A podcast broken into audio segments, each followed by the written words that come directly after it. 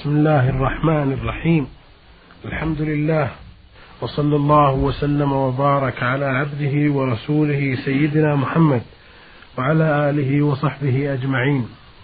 أيها الإخوة المستمعون الكرام، السلام عليكم ورحمة الله وبركاته، ومرحبا بكم في لقاء جديد من لقاءات هذا البرنامج. أيها الإخوة المستمعون، يسرنا أن نكون في هذه الحلقة مع صاحب السماحة الشيخ عبد العزيز بن عبد الله بن باز، الرئيس العام لإدارات البحوث العلمية والإفتاء والدعوة والإرشاد. والرسالة الأولى في حلقة هذه الليلة مقدمة من السائل حاصد الأحمدي من المدينة المنورة الحرة الغربية. يقول في رسالته التي تشتمل على عدة أسئلة: لقد صلى بنا يوما من الأيام إمام المسجد صلاة العصر 5 ركعات، فنبهناه ولكنه لم يرجع، فهل يجوز لنا متابعته أم الجلوس ثم السلام معه؟ وهل على من تابعه عالما بأنه صلى 5 إعادة أم لا؟ أفيدونا بارك الله فيكم. بسم الله الرحمن الرحيم.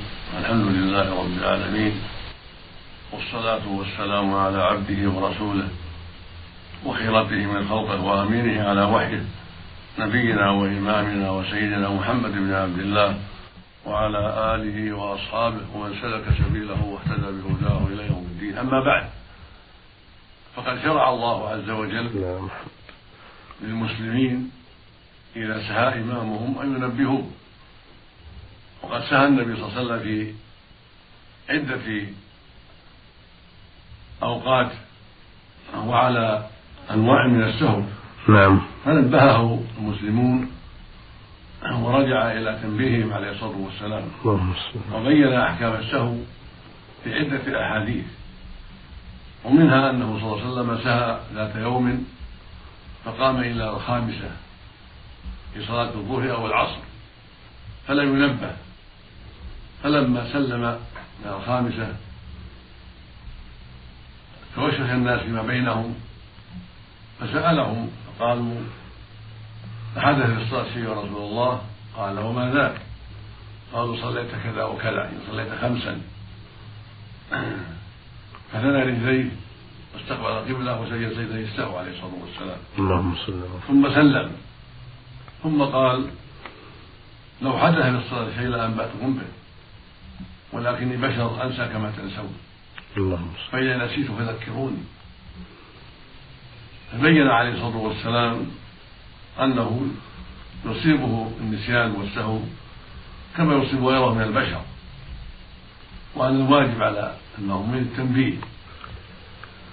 فالأنبياء والرسل عليهم الصلاة والسلام يقع لهم السهو، ولكنه لا يقرون على ذلك، فإما أن يأتي الوحي من السماء بتنبيههم على ما قد وقع من الخطأ، وإما أن ينبههم الناس على ذلك فيعلم السهو وتفعل أحكامه.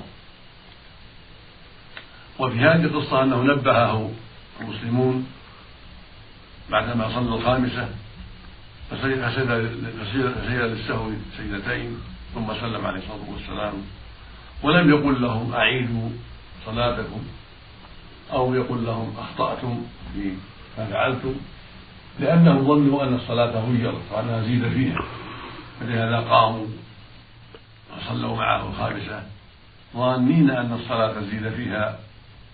فلما نبههم عليه الصلاة والسلام على أنه لم يحدث شيء تبين أنه سارع عليه الصلاة والسلام بذلك، وأخبرهم أن عليهم التنبيه أن ينبهوا إذا سهى إمامهم.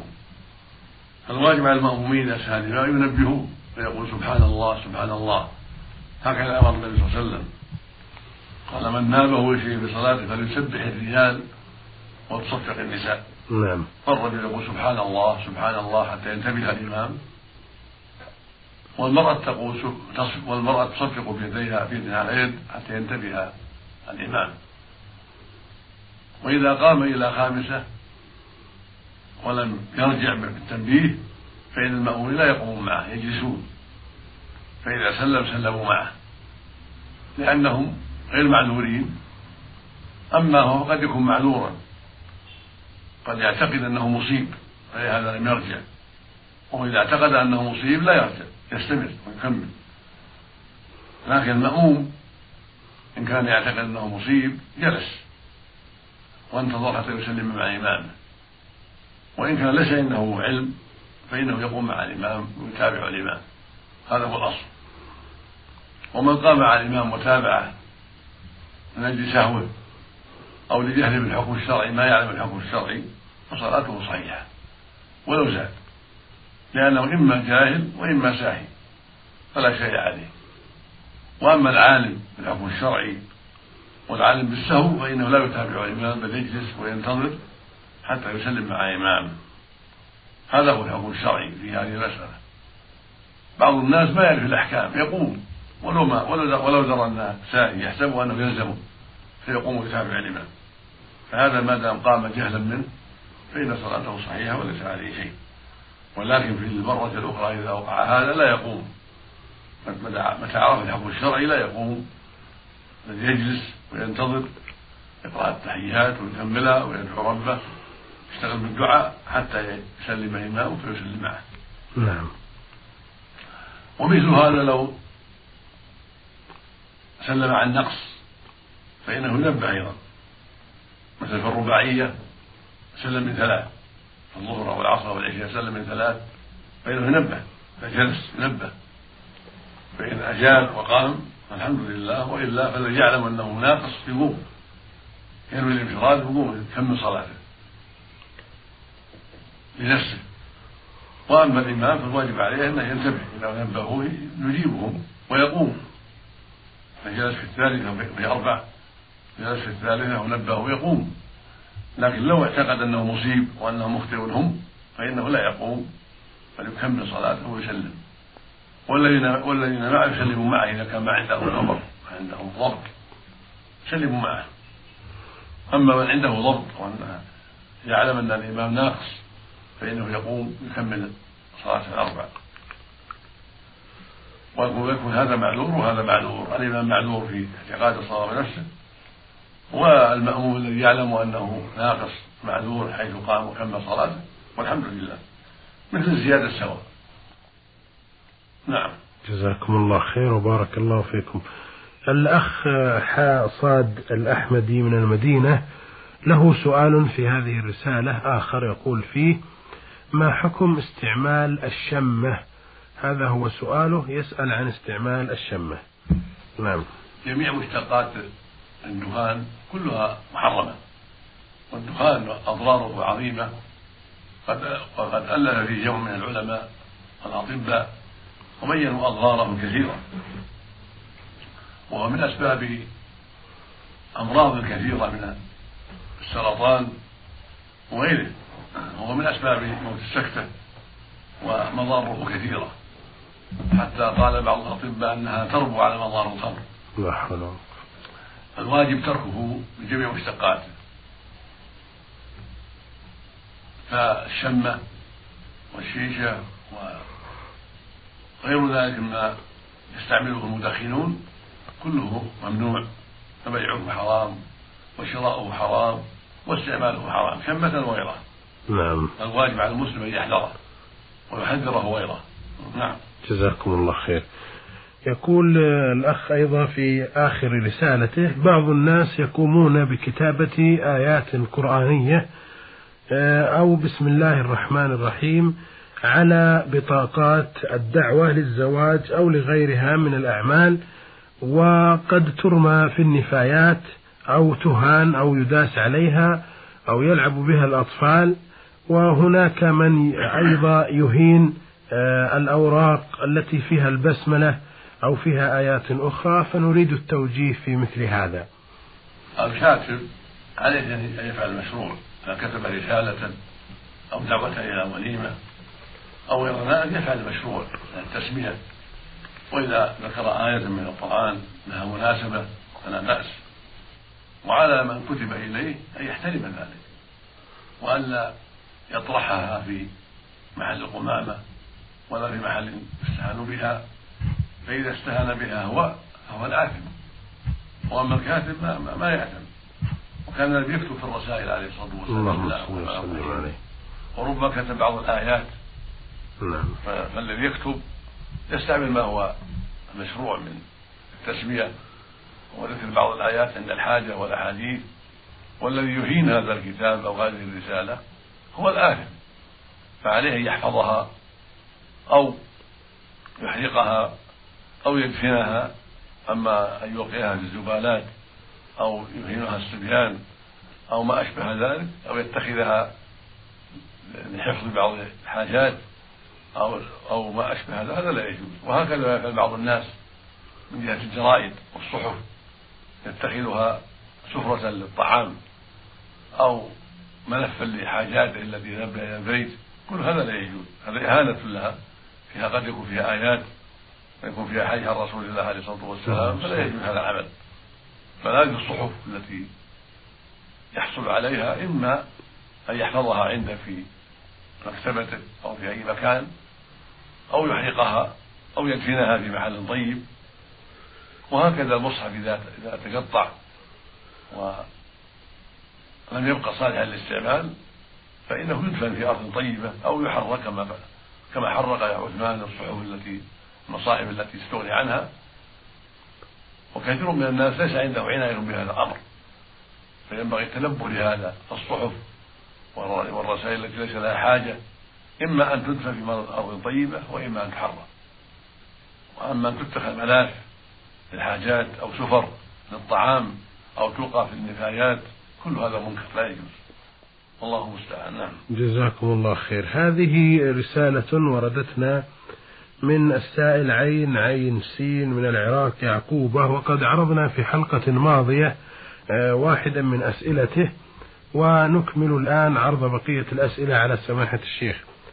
فيقول في سؤاله: ادعى بعض الناس أنه رأى النبي صلى الله عليه وسلم في المنام، وأنه عليه الصلاة والسلام قال له إنه خجلان في قبره لأن الحرب لم تتوقف بين إيران والعراق، وقال آخر إنه رآه عليه الصلاة والسلام وقال له سوف تستمر الحرب 36 شهرا، وقد مضى على الحرب الآن 4 سنوات، فما حكم الشرع في مثل هذه الرؤى التي فيها ما يخالف الواقع؟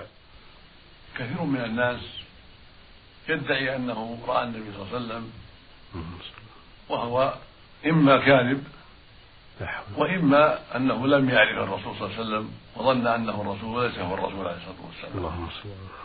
وقد صح عن رسول الله عليه الصلاة والسلام أنه قال: من رآني في المنام فقد رآني، فإن الشيطان لا يتمثل في صورتي، فمن رآه في صورته عليه الصلاة والسلام فقد رآه، وهو صلى الله عليه وسلم لا يقول إلا الحق. لكن هذه المرائي تعرض على ما علم من الشرع، فإن وافقت ما علم من الشرع فهي حق، وإلا فهي تلبيس على صاحبها، ملبس على صاحبها، لم يرى الرسول صلى الله عليه وسلم وإنما خيل له وظن أنه الرسول وليس هو الرسول. فقد راه بعض الناس في صورة شاب أمرد، قد راه بعض الناس في صورة شيبة قد ابيض شعره، قد راه بعض الناس في صورة إنسان قصير، قد راه بعض الناس في صورة إنسان طويل، قد راه بعض الناس في صورة إنسان أسود اللون، قد راه بعض الناس في صور أخرى، وهذا ليس هو الرسول صلى الله عليه وسلم. الرسول 4 من الرجال: أبيض اللون، مشرب بحمرة عليه الصلاة والسلام، من أجمل الرجال عليه الصلاة والسلام، شعره أسود ليس فيه إلا بياض قليل، شعرات قليلة من الشيب، وليس عليه مثل لباسنا وترة وأشبه، لا، كان يلبس العمامة عليه الصلاة والسلام، يلبس القميص والإزار والرداء عليه الصلاة والسلام. فلا بد في الرأي أن يكون رآه على صورته المعروفة، وإلا فهو ما رآه. ولهذا قال صلى الله عليه وسلم: فإن الشيطان لا يتمثل في صورتي، ما قال يتمثل فيه، قال في صورتي، فدل ذلك على أن إذا رآه الإنسان في غير صورته فليس هو النبي عليه الصلاة والسلام. ثم إذا رأى رؤيا لا بد أن تعرض على ما جاء به الشرع، إن كانت تتعلق بالأحكام والعبادات، فرضوا على الشرع، فإن خالفت الشرع فليست من النبي عليه الصلاة والسلام. وأما ما يتعلق بالحروب أو يتعلق بأمور الناس إذا رأى أن الرسول قال له كذا أو قال له كذا أو شيئات لا يتعلق بالحروب، لا يتعلق بالعبادات والأحكام، فهذا قد يكون رآه وقد لا يكون رآه، قد يكون رآه ولكن هذه الرؤيا لها معنى لم يفهمه الرائي أو لم يفهمه المعبر.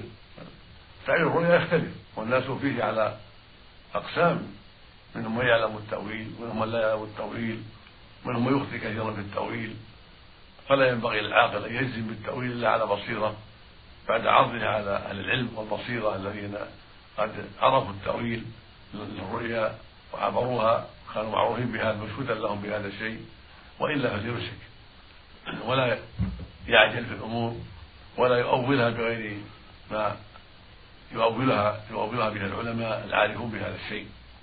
فالحاصل أن هذا محل نظر ومحل تفصيل، ينبغي للرائي أن لا يعجل في تفسير الرؤيا بما لا يعلم، وأن لا يعرضها إلا على أهل العلم والبصيرة. ثم قول خجلان ليس من لغة النبي صلى الله عليه وسلم، هذه من لغة العصر، هذا دليل على أنه ما رأى النبي صلى الله عليه وسلم وإنما رأى غيره. ثم هو صلى الله عليه وسلم لا يعلم الغيب والوحي قد انقطع، هو لا يعلم الغيب في حياته، إنما يعلم ما أوحى الله إليه وبينه له سبحانه وتعالى، وما لم يأتي به الوحي لا يعلمه عليه الصلاة والسلام من أمور الغيب. فهو لا يعلم شأن الحرب التي بين العراق وبين إيران، والوحي قد انقطع بوفاته عليه الصلاة والسلام. هذا من أجل الدلائل على أن هذه الرؤيا مكذوبة وليس من النبي صلى الله عليه وسلم، بل هي من بعض الشياطين الذين تراءوا للرجل القائم، أو أنه كاذب في الرؤيا ولم يرى شيئا. والله المستعان. بارك الله فيكم. يقول الأخ عين عين سين من العراق في آخر رسالته: يوجد رجل في بلدتنا لا يصوم ولا يصلي، ورأيته بنفسي يلعب القمار، ويدعي أصحابه أنه من الأولياء والمقربين، وحدثني الثقات بأنه يسب الله ورسوله صلى الله عليه وسلم، فلما أنكرت هذا العمل الشنيع ادعى مريدوه وأصحابه بأن هذه حاله في الظاهر، أما في باطنه فهو مؤمن، فما حكم الشرع في مثل هذا؟ هذا زنديق وليس بمؤمن، لا حق بل مثل هذا من أولياء الشيطان، فأولياء الله هم أهل الإيمان والتقوى. قال الله سبحانه: ألا إن أولياء الله لا خوف عليهم ولا هم يحزنون الذين آمنوا وكانوا يتقون، هكذا في سورة يونس. هذه صفة أولياء الله، أهل الإيمان والتقوى في الظاهر والباطن. وقال عز وجل: وما كانوا أولياءه إن أولياءه إلا المتقون. قال صلى الله عليه وسلم: إن آل أبيكم ليسوا لي بأولياء إنما أولياء المؤمنون. أولياء الله وأولياء رسوله صلى الله عليه وسلم هم المؤمنون، هم أهل التقوى. فالذي يتظاهر بعدم الصلاة وبعدم الصوم ويسب الله ورسوله هذا ليس من أولياء الله، بل هو من أولياء الشيطان. والواجب أن يستتاب، فإن تابوا إلا قتل. يجب على ولاة الأمور إذا عرفوا مثل هذا أن يستتاب، فإن تابوا إلا قتل. فإن تارك الصلاة كافر، يستتاب فإن تابوا إلا قتل. وأما ساب الله ورسوله فهذا يقتل من غير استتابة عند جمع من العلم، لأن جريمته عظيمة. وقال قوم: يستتاب فإن تابوا إلا قتل. الحاصل أن هذا الرجل وأشباهه ليس من أولياء الله، ولكنه من أولياء الشيطان، والذين يناصرونه ويذبون عنه ويقول أنه في الظاهر هكذا ولكن في الباطن مؤمن، هؤلاء من جنسه، هؤلاء كبثاء من أولياء الشيطان، هم أنصار الشر والفساد. وهذا من شأن بعض الصوفية المخذولين، فيجب التنبه لهذا. وقال العلماء رحمة الله عليهم، علماء السنة، قالوا في من يدعى له الولاية، قالوا لو طار في الهواء أو مشى على الماء فلا يعتبر أنه من أولياء الله، حتى ينظر في أعماله وحتى يلزم بميزان الشريعة. فإن استقام أمر في ميزان الشريعة وعلم أنه مستقيم على طاعة الله ورسوله، كاف عن محارم الله ورسوله، فهذا هو المؤمن وهو الولي. وإن رؤي منه ما يدل على فسقه واقترافه المحارم أو تضييعه الواجبات فهذا دل على أنه من أولياء الشيطان وليس من أولياء الله، كما نص على هذا الشافعي رحمه الله وأحمد وغيره من أهل العلم. فالحاصل أن مثل هذا من أولياء الشيطان، والواجب على من عرف ذلك يرفع بأمره إلى ولاة الأمور حتى يعامل ما يجب من استتابته وقتله لبته أو قتله مطلقا إذا كان يسب الله ورسوله، فإن جمع من العلم يرون أنه يقتل ولا استتابة، نسأل الله العافية. نعم جزاكم الله خير. هذه رسالة ثالثة في حلقة هذه الليلة وردتنا من السائل فرحان عبيد فرحان من الرياض، يقول في رسالته: توفي ابن عم جدتي وله بنتان، هل ترث منه جدتي أم لا؟ ميراثه لابنتين، البنتين الثلثان، وأما بنت عمه فليس لها، بنت العم ليس من أورثه بل من ذوي الأرحام.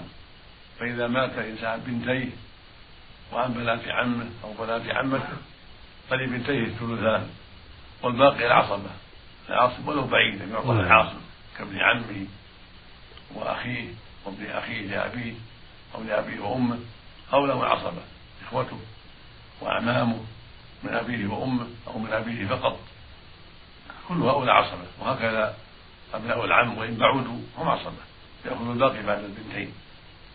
وأما بنت العم وبنت العمة وبنت الخال وبنت الخالة وبنت الخال وبنت الخالة وبنت العمة هؤلاء ليسوا من عصبة، هؤلاء كلهم من ذوي الأرحام عند أهل العلم. فإن لم يجد له عصبة ليس له إلا بنتان فقط ما لها عصبة، ليس له قبيلة ليس له عصبة، فإن المال يكون للبنتين كله يأخذ فرضا وردا يقسم بينهما نصفين المال كله، إلا إذا كان عليه دين يبنى بالدين وفى الدين وبعد الدين المال للبنتين، أو كان أوصى بشيء بالثلث أو بالربع أو بالخمس تنفذ الوصية، ترجع الوصية أولا ثم الباقي للورثة. وأما بنت العمة وبنت العم بنت الخال وبنت الخال هؤلاء لا يرث لهم بل هم من ذوي الأرحام. نعم. يقول في سؤال ثاني أيضا: لقد توفيت جدتي ولها ابن أخ متوفي قبلها، فهل هي ترث منه من نصيبه، يعني علما بأنه توفي قطيع وله أولاد عم غيرها وجدتي هي في الدرجة الأولى؟ ليس العمة ميراث من ابن أخيها ولا من ابن أختها، العمة لا ترث والخالة لا ترث، وإنما ميراثه لعصبته، مات وله عصبة كابن أخيه لأبيه أو لأبيه وأمه فالعصب له، أو عمه الشقيق أو عمه لأب أو بني عمه هؤلاء هم العصبة. أما ابن أخيه الأم لا يرث، ابن أخيه الأم ليس من العصبة، وهكذا أخوه من الأم ليس من العصبة لكن له فرض، أخوه من الأم له السدس إذا وجد، وأما ابن أخيه الأم ليس من العصبة. فالحاصل أن العمة ليست من العصبة ولا ترث من ابن أخيها، بل ميراثه للعصبة للرجال من بني عمه أو بني أخيه لأبيه وأمه أو بني أخيه لأبيه أو عم لأبيه وأمه أو عم لأبيه أو بني أعمام لأبيه وأمه أو بني أعمام لأبيه هؤلاء هم العصبة. نعم. يعني هذه المرأة الآن لا ترث من ابن أخيها، هو يذكر بأنه قطيع يعني ما له عاقل. نعم له أولاد عم. نعم بارك الله فيكم وجزاكم الله خير. هذه رسالة وردتنا من أحد الإخوة لم يذكر اسما ولا عنوانا، يقول في رسالته: عندنا زاوية نصلي فيها الصلوات الخمس لأن فيها أذان ولكن لا تقام فيها صلاة الجمعة، فما حكم صلاتنا فيها؟ إذا كانت الزاوية من مثابة المسجد ولكنها زاوية صغيرة يعني مسجد صغير فيصلى فيها إذا كان هناك مسجد يغني عنها، فإن كان هناك مسجد يغني عنها كبير يصلى مع الجماعة في المسجد الكبير الذي فيه الإمام وفيه المؤذن، وإذا كانت الحارة ليس فيها إلا هذه الزاوية المسجد الصغير صلوا فيها جماعة وأذنوا فيها وأقاموا، وقيل لها إمام إذا تيسر لها إمام، وإلا صلى بهم من حضر من أهل الاستقامة الذي يصلح للإمامة، يصلي بهم خيرهم وأفضلهم ليس لها إمام راتب، والذي فيها من تيسر منهم إذا يكون لها مؤذن راكب. فالحاصل أن الزاوية مثابة المسجد الصغير، يسمونها المساجد الصغيرة يسمونها زوايا في كثير من البلدان، فهذه الزوايا التي هي المساجد الصغيرة يصلى فيها عند الحاجة إليها، وإذا كان الحارة والحي فيه مساجد أكبر وأوسع فيصلى مع الكثرة، وتهجر هذه الزوايا إذا كان هناك مساجد كبيرة تغني عنها، أما إذا دعت الحاجة إليها يصلى فيها والحمد لله. نعم جزاكم الله خير. يبدو أن السائل من السودان، لأنه يقول حسب ما تفضلتم به ذكر الزاوية، لكن يقول في رسالته أيضا ورد في صحيح البخاري ذكر جلسة الاستراحة، نطلب منكم الإيضاح، هل هي سنة أم مستحبة؟ وإذا صلى أحدنا مع الجماعة وكل هؤلاء الجماعة وإمامهم لا يفعلونها ونحن نفعلها، فما حكم صلاتنا وصلاتهم؟ جلسة الاستراحة مستحبة وليس لازمة، صلاتهم صحيحة والحمد لله. الرسول صلى الله عليه وسلم فعلها كما روى ذلك مالك بن هويرث صحيح البخاري، أن النبي صلى الله عليه وسلم إذا قام من وتر في صلاته يعني من الأولى أو الثالثة جلس بعد السجدة الثانية قليلا ثم نهض عليه الصلاة والسلام، يقول لم ينهض حتى يستوي قاعدة، يعني قاعدة خفيفة يقال لها جلسة الاستراحة، وهكذا رواها أبو حميد الساعدي الأنصاري، فهي مستحبة وسنة. وقال قوم من أهل العلم إنها تستحب في حق الكبار والمرضى، يعني يشق عليهم القيام بسرعة، وظاهر الحديث أنها مستحبة للجميع، لأن الراوي ذكرها من صفة صلاة النبي عليه الصلاة والسلام، فدل ذلك على أنها مستحبة. وإذا كان الإمام لا يجلسها والمأموم وغالب المأمومين فلا بأس أن تجلسها أنت ثم تنحط، ولا يضرك ذلك ولا يضرهم، صلاتكم صحيحة جميعا كلكم، وإنما الأفضل لكانوا بها تأسم من النبي عليه الصلاة والسلام، ومن لم يأتي بها فلا حرج عليه والحمد لله. جزاكم الله خير. له سؤال ثالث في رسالته، يقول عندنا في بلدتنا إذا كان الرجل ممن يعتقد فيهم الصلاح فيجعلون الخلافة لابنه من بعده، وإذا مات هذا الابن يجعل خليفة بدله من أبنائه، وهكذا يتوارثونها خليفة بعد خليفة، وكل منهم يعتقدون فيه الصلاح والبركة، ويقبل الناس أيديهم وتأتيهم الأموال والنذور لطلب البركة، فما حكم الشرع في ذلك؟ هذا من عمل بعض الصوفية المخربين، وهذا لا أصل له الشرع، بل هذا من الخرافات التي حدثها بعض أهل التصوف، جعلوا خليفة وجعلوا ابنه يكون مقامه وهكذا، كل هذا لا أصل له.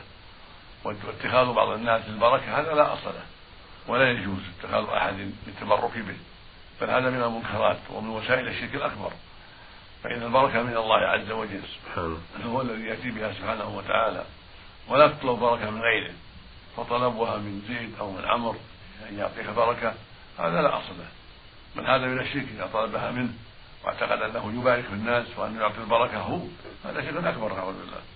وأما إذا ظن أن خدمته أو طاعته فيها بركة لأنه من الصالحين ومن الأخيار، يرجو بهذا الثواب إذا أطاعه أو ساعد في شيء، فهذا يختلف إن كان المطاع عالم من علماء المسلمين أو من العباد والأخيار الذين هم معروفون بالاستقامة وطاعة الله ورسوله، فساعده لله بأن قضى حاجته، بأن زاره لله يسلم عليه، لأنه من أهل الصلاح، يزوره لله فقط لا لطلب البركة بل لله يزوره، أو يعود إلى مريض، هذا شأن المسلمين، هذا مستحب من باب التزاور، من باب عيادة المرضى، من باب زيارة الإخوة في الله، هذا حق.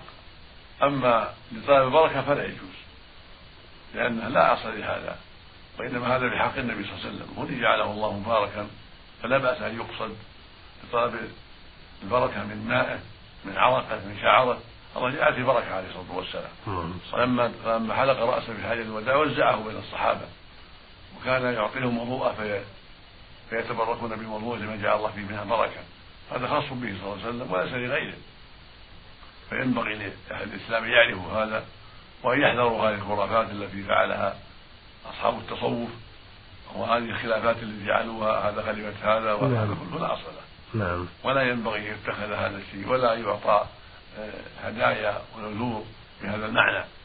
أما إذا أعطى أخاه الفقير مساعدة هدية لأنه يحبه في الله أو لأنه فقير هذا لا بأس به. أما الاعتقاد البركة أو أنه خليفة الشيخ الفلاني خليفة التجاري أو فلان الشاذلي أو فلان كذا هذه لا أصل، هذه باطلة وهذه أمور منكرة ووسيلة للشرك نعوذ بالله. نعم، جزاكم الله خير وبارك الله فيكم. بهذا أيها الإخوة المستمعون نأتي إلى نهاية هذه الحلقة، فنشكر لسماحة الشيخ عبد العزيز بن عبد الله بن باز إجاباته، ونشكر لكم حسن متابعتكم، وإلى أن نلتقي بكم على خير نستودعكم الله، والسلام عليكم ورحمة الله وبركاته.